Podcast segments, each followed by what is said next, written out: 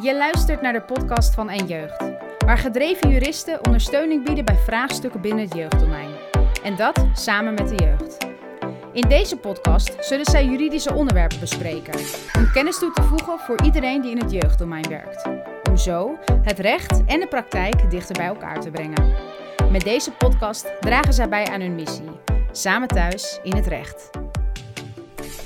Welkom uh, bij een uh, nieuwe aflevering van uh, de podcast Samen Thuis in het Recht. Um, en ik zit hier met Yvette Nas, jeugdombudsman van Den Haag. Ja. welkom Yvette. Dankjewel. Um, nou, leuk dat we hier samen zitten. Deze podcast is eigenlijk een reactie op de nieuwe podcastreeks die wij hebben gemaakt. De koffer van. -hmm. Waarin wij verhalen van jongeren ophalen. En wij, nou eigenlijk doet Moraya dat voor ons. Dus die gaat in gesprek met jongeren. Mm -hmm. En de eerste aflevering hebben we nu gepubliceerd en dat was de koffer van Sophie. Ja. En ik heb jou gevraagd om naar haar verhaal te luisteren, Ja. um, zodat wij hier met elkaar over in gesprek gaan. En het doel van de podcastserie, dus eerst het verhaal van de jongen en vervolgens een reactie van een professional om te kijken wat kunnen we er met elkaar van leren om te zorgen dat hulpondersteuning aan jongeren beter wordt. Dus nou, heel erg leuk. Dus uh, fijn dat je mee wilt doen. Jij bent jeugdombudsman, jeugdombudsman van Den Haag. Ja, um, zou je eerst iets kunnen vertellen over wat jouw functie inhoudt? Wat doe jij zoal? Ja, nee, graag. Um, ja, ik ben inderdaad jeugdombudsman van uh, gemeente Den Haag, maar ook van de gemeente Leidschendam-Voorburg. Um, en ik zou het het beste kunnen vertalen dat ik uh, vertel, als je er niet uitkomt uh, met de gemeente of met een jeugdzorgorganisatie, dan kan ik in veel gevallen helpen. En dat helpen is in ieder geval bieden van een luisterend oor. Um, vaak kan ik ook met een bemiddeling of met een interventie voor een snelle of een praktische oplossing uh, zorgen. Um, en soms doe ik ook onderzoek naar een klacht. Uh, en dat resulteert dan in een uh, rapport. Um, en ik denk als je op de wat meer langere termijn kijkt, dat je het zo moet zien dat ik niet alleen jongeren en ouders help met hun klachten over de gemeente of de jeugdzorginstellingen. Uh, maar ik geef ook gevraagde en ongevraagde adviezen aan de gemeente en de jeugdzorginstellingen. En met de bedoeling de jeugdzorg en de dienstverlening uh, en de klachtbehandeling beter te maken. Um, en daarnaast praat ik natuurlijk niet alleen met jongeren en ouders, maar ook met intermediairs en met andere professionals. En daar haal ik heel veel signalen uit. Ja. En die signalen die maken dat ik soms daar een groter onderzoek start. Of dat ik uh, mijn zorgen in een brief schrijf. Uh, dat noemen we dan een zorgenbrief. Uh, maar recentelijk ook nog knelpunten die we signaleren rondom de kindregeling bijvoorbeeld. Of over dakloosheid. Die brengen we onder de aandacht van de minister, van de Tweede Kamer. En zo proberen we ook ja, wat meer invloed te krijgen op, op uh, beleid en wetten en uiteindelijk de jeugdzorg te verbeteren. Ja, mooie en belangrijke functie. Ja. Ja. En uh, ja, ook mooi. En ik kan me voorstellen, ik heb wel eens inderdaad zie ik brieven van jullie voorbij komen en rapporten. Ook mm -hmm. gezamenlijk inderdaad met de nationale ja. ombudsman, de andere jeugdombudsmannen.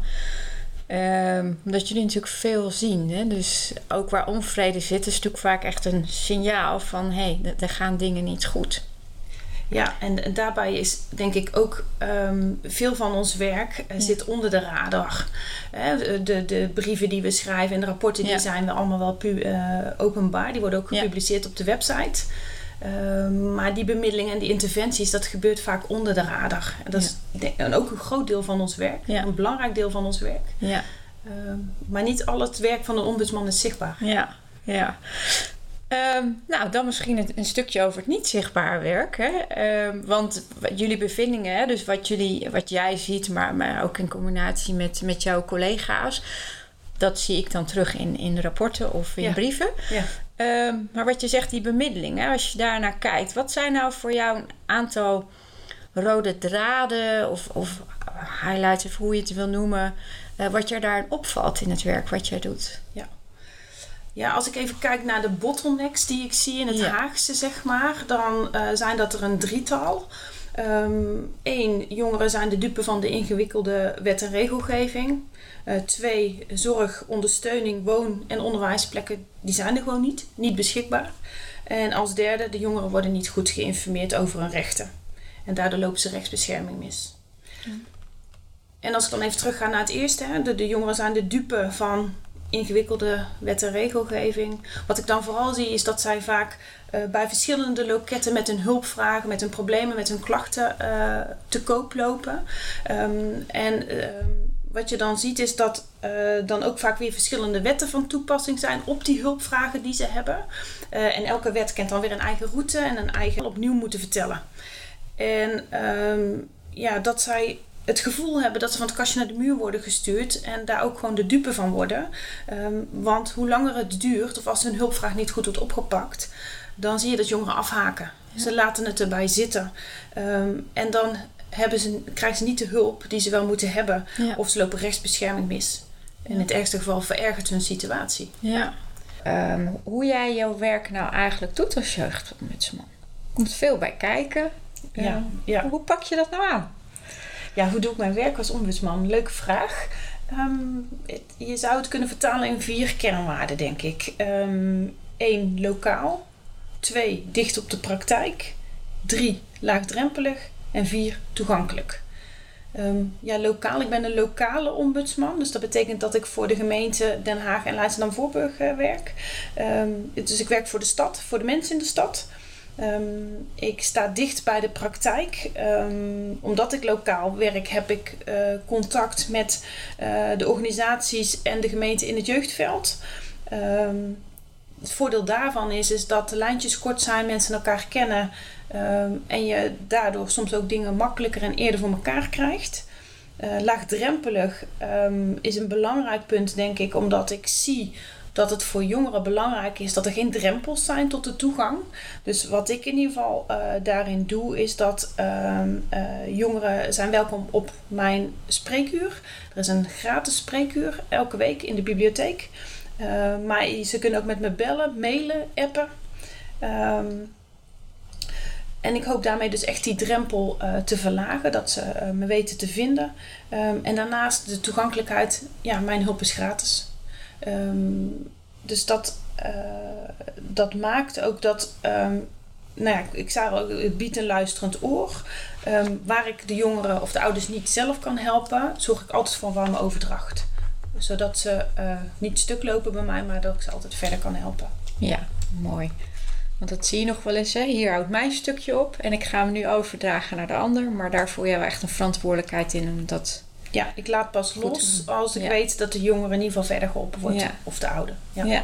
heel mooi. De podcast van Sophie. Ehm, als ik jou vraag, wat, wat viel je zo al op aan haar verhaal? Wat zou je erover willen vertellen? Wat was je eerste gevoel en reactie erbij? Ja, mijn eerste gevoel uh, en reactie bij de podcast van Sophie. Uh, allereerst dat ik het heel dapper vind van haar uh, dat en hoe ze haar verhaal verteld heeft. Eh, een verhaal wat eh, impact eh, gemaakt heeft op mij en ik hoop ook op anderen. Ehm, en wat ik uit het verhaal van Sophie haal en wat ik ook wel herken in de verhalen die jongeren mij vertellen, is ehm, dat er toch een drietal dingen belangrijk zijn voor de professional. allereerst, de jongeren willen begrepen worden. Twee, de jongeren willen meebeslissen over de besluiten die over hen gaan. En drie, de oproep ga en blijf in gesprek met de jongeren. Um, en als ik dan even terugga naar het eerste, hè, van, van jongeren willen begrepen worden, um, dan zie je dat daarin uh, belangrijk is, en die tips geeft Sophie eigenlijk ook wel mee, um, hè, bied een luisterend oor. Uh, en daarmee uh, wordt toch bedoeld, praat niet met, of praat niet over de jongeren, maar met ze. een onbevooroordeelde houding. Uh, dus eerst maar eens gewoon luisteren voordat je met je advies of met je oordeel komt. Uh, en die constante betrokkenheid, die nabijheid, die, uh, die vinden jongeren heel erg belangrijk. Um, en ik haalde ook nog een vierde ding uit, um, uitleg.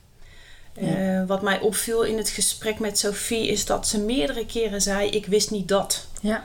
we gaan er vast dadelijk nog over hebben, maar het gaat daar dus ook om informatie. Ja. Um, ja, en dan de jongeren willen meebeslissen over besluiten. Uh, in dit geval ging het over de keuze van gesloten inrichting. Nou, dat heeft een enorme impact. Dus hoe belangrijk is het niet dat je dan uh, mee kan beslissen en mee kan praten? Ja, dat zijn de belangrijkste dingen die ik er wel uitgehaald heb. Ja, ja, ja dat herken ik wel eigenlijk wat jij zegt. Um, ja, er zaten ook wel van die hele kwetsbare momenten. Hè? Dat ze zei ook van nou, ik ging dan maar akkoord voor mijn familie met die gesloten ja. plaatsing. Maar ik wist eigenlijk helemaal niet wat het inhield. Nee, nee en ook niet dat, ze, dat ze wist wat die instelling was. En dat ze de telefoon moest inleveren. Ja. Dus ja, het, het grote onbekende. Ja. ja, dat, dat raakte me wel echt. Ja, ja, ja. Wij hebben zelf, hè, we moesten samen met mijn heb ik dat gedaan, hè, een quote eruit gehaald. En dat ging eigenlijk, hè, ik had graag willen meebeslissen over het vervolg. Ja. Nou, jij noemt een aantal elementen eruit, wat jij eruit hebt gehaald, van uh, serieus nemen, uh, ze betrekken. Ja. Uh, nou, dat hoor ik eigenlijk allemaal wat terugkomen ook in jouw bevindingen op de podcast. Nou ja, ook wat het voor effect had op Sophie in haar verhaal. Dat het uh, maakte dat ze ook weer boos werd op haar ouders. En daardoor weer gedrag ging laten zien. Want misschien eventjes toch terug naar die, naar die bottlenecks. Hè? Want uh, we hadden het al, uh, ik had er al drie benoemd. De eerste um, heb ik al een beetje toegelicht. Um, de, de plekken voor onderwijs, voor huisvesting, voor zorg, die zijn niet beschikbaar. En je ziet dat er ook een soort stapeleffect is. En met stapeleffect bedoel ik wachtlijst op wachtlijst. Uh, nou ja, daar vraag ik ook al uh, ja, meerdere keren heb ik daar aandacht voor gevraagd in zorgbrieven en in uh, jaarverslagen. Maar het belangrijkste punt, denk ik, en dat refereert ook weer aan de podcast van Sophie en ook waar mijn bedrijf als ombudsman zit, ja. is dat ik zie dat jongeren gewoon niet goed geïnformeerd worden over die rechten. Um, en dat ze dus hulp mislopen, rechtsbescherming mislopen. Um, en het verhaal van Sophie leert ons ook dat het dus heel erg belangrijk is dat ze wel hun rechten kennen. Dat jongeren weten waar ze recht op hebben. En dat ze dan ook mee kunnen praten en zich dan daardoor ook gezien en gehoord voelen. Ja. En dat is wat volgens mij miste in het verhaal van Sophie. Dat ze ook zei van ja, wat, wat ik in het begin zei, ze wist niet dat, ze wist niet dat. Ja. Uh, dat maakte dat ze misschien ook minder goed voor zichzelf heeft kunnen opkomen dan ze had gewild, of dat ze misschien nu weet. Um, ja. En ja, ik, ik, ik heb ook echt uh, de overtuiging dat als jongeren wel hun rechten weten, dat je daarmee ook andere problemen oplost. Um, dat de hulp integraler is, maar ook dat jongeren meer geneigd zijn ook om mee te werken. Want als uh, ze goed geïnformeerd zijn, ze worden meegenomen in het verhaal. Hè, wat bij Sophie duidelijk niet gebeurde, want er werd alleen maar over haar gepraat. De ouders waren in gesprek. Ja. Zij zat niet aan tafel als 15-jarige. Uh, ja, dan ga je dus ook afhaken of weerstand vertonen, zoals Sofia Ja, dat noemt ze mooi, hè? Ook wat er dan gebeurt bij haar. Ja. Dus andersom, als je wel die informatie verstrekt of ze jongeren wel goed betrekt en een terugkoppeling geeft, dan zullen ze veel eerder ook meewerken. Dus dat heeft ook nog een positief effect uh, op de jongeren om het wel te doen. Ja, en um, die informatievoorziening is heel erg belangrijk. Ja. Um, het is, merk ik zelf ook wel, hè, ehm, een zoektocht hoe je die informatie goed verzamelt, opschrijft. Hè. Wat je zegt, we hebben best wel ingewikkelde kaders. En ook hoe, je ze, hoe die informatie die jongeren bereikt. Ja. Heb je daar suggesties voor? Dus hoe kunnen we dat nou echt concreet gaan verbeteren in de praktijk? Ja. Uh, ja, hoe kun je nou die informatieverstrekking uh, verbeteren? Um, ik, kijk, ik betrek het even op mijn werk. Ja, graag. Ja, ehm, zeker. wat, wat ik in ieder geval daarin doe, is dat ik... Uh, ik heb het tot een speerpunt gemaakt. Ja. Het informeren van de jongeren en de ouders over hun rechten. Ja, om de reden die ik net al noemde en waar mijn bedrijf ook zit. Ja. Um, maar daarnaast ben ik vanaf de start uh, van mijn uh, ambt ben ik, uh, begonnen met geven van gastcolleges, met interviews geven. Um, ik kom op scholen, ik kom bij jongerenraden. Um, zeker als jongeren het me vragen, kom ik heel graag daarover vertellen. want ik zie mezelf eigenlijk een soort als hoeder van de Haagse kinderrechten. Um, ik ben door de gemeenteraad ook daar specifiek voor gevraagd. Dat is een specifieke taak van mij naast de klachtbehandeling. Um, en um, wat ik belangrijk vind is dat, dat jongeren hun uh, stem kunnen uiten. En ik heb om die reden ook een digitale klachtrechtkaart ontwikkeld. Die staat ook op mijn website. Omdat ik uit een onderzoek heb gezien dat veel kinderen en jongeren die kunnen, durven of willen niet klagen. En die, zo die zoeken ook naar tools. Ja. Dus ik heb samen met jongeren, want ik heb het gelukkig niet helemaal zelf hoeven te bedenken, maar samen door jongeren en ook laat, laten testen door jongeren, die digitale klachtrechtkaart gemaakt. In de hoop uh, om ze daarbij ook te helpen en die drempel over te helpen. Um, Mooi, dus eigenlijk een hele concrete ja. Tool, met je misschien ingewikkelde term. Ja. Maar dat je zegt, dit is gewoon heel bruikbaar en praktisch om in de praktijk te gebruiken. Ja, ik denk dat dat de belangrijkste tools zijn die ik zelf inzet. Ehm, en daarnaast, ja, ik blijf in mijn rapporten die ik schrijf, ook mijn openbare rapporten, erop ja. hamer hoe belangrijk het is dat de gemeente en de instelling aan het kinderrechtenverdrag voldoen. Ja. Uh, daar zit die informatieverplichting ook in. Uh, en dat die ook adequaat is. Ja. Dus dat het ook in de taal is die jongeren begrijpen. En via de kanalen waar zij komen. Ja, ja dat is denk ik een hele mooie aanvulling. Ook in hun taal. Ja. En via de kanalen. Ja, want de kanalen die wij kennen en die voor ons bekend zijn, uh, dat zal niet altijd zo voor de jongeren ook zijn. Nee, ik ben bang dat ze mijn website niet kennen als ze nee. nee, dus je moet daar andere kanalen voor kiezen. Dat vergt echt een andere uh, ja, communicatiestrategie. Ja, heel mooi. Hey, en um, je komt natuurlijk veel um, verhalen. Hè? Dit, is, dit is eigenlijk heel schrijnend. Hè? Dus die, die wet en regelgeving. Um, ik weet niet, ik kan me zo voorstellen dat je soms misschien de moed in de schoenen eh, zakt. Of heb je juist zoiets van: nee, ik haal hier gewoon echt een drive uit om, om vooral verder te gaan? Ja, nou ja, ik heb zeker een drive als uh, ombudsman. En um, ik, ik wil dat jongeren en rechten ook gewoon, of jongeren en, en kinderen gewoon weten wat hun rechten zijn. Ja. Want pas dan kun je voor je rechten opkomen. Ja. Um, dus mijn drijf is om de stem van kinderen en jongeren ook te laten uh, horen op de plekken waar beleid en wetten gemaakt worden bij de gemeente. Um, en dat de rechten van de kinderen daarin worden meegenomen. Nou, misschien een concreet voorbeeld wat het effect is ook van jouw bemoeienis met zo'n uh, jongeren.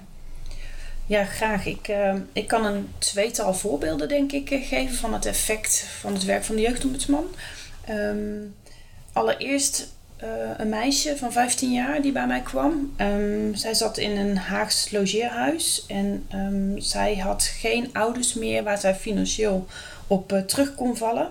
en er was ook niemand anders die haar financieel kon ondersteunen.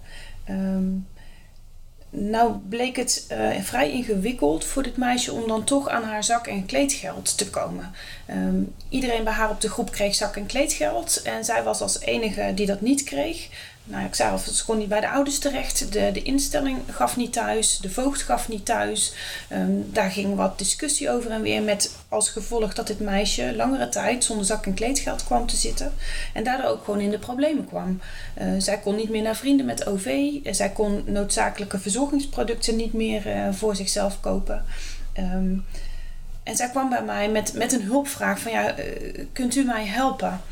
Um, en het eerste wat ik gedaan heb is uh, alle betrokken partijen uh, aan tafel gevraagd. En gewoon eens gekeken, wat gaat hier nu mis? Um, maar vooral ook zorg dat dit nu zo snel mogelijk voor dit meisje geregeld wordt. En ga aan de achterkant dan kijken van wie wat moet betalen. En dat is gelukkig gelukt. Um, dit meisje heeft met terugwerkende kracht zak- en kleedgeld uh, gekregen alsnog. Uh, en uiteindelijk heeft een rapport wat ik daar ook nog over heb geschreven met de kinderombudsman ervoor gezorgd dat er in de hele Haagse regio een zak- en kleedgeldregeling uh, is vastgesteld. Zodat andere jongeren niet ook tussen wel een schip zouden komen te vallen. Dat is inderdaad een mooi voorbeeld. En ik kwam in 2006 ging ik echt uh, bij een bureau jeugdzorg werken. En toen speelde dit probleem ook al. Hè? Dus dat is bijzonder hoe dat dan steeds toch weer terugkomt. Ja, nou ja, daar is het laatste woord waarschijnlijk ook nog niet over gezegd. Want mijn taak als ombudsman is natuurlijk ook om te kijken of aanbevelingen die ik doe, adviezen die ik doe, ook worden opgevolgd. Ja. Um, misschien dan toch ook nog even een tweede voorbeeld. Hè? Je vroeg me twee voorbeelden of gaf aan twee voorbeelden.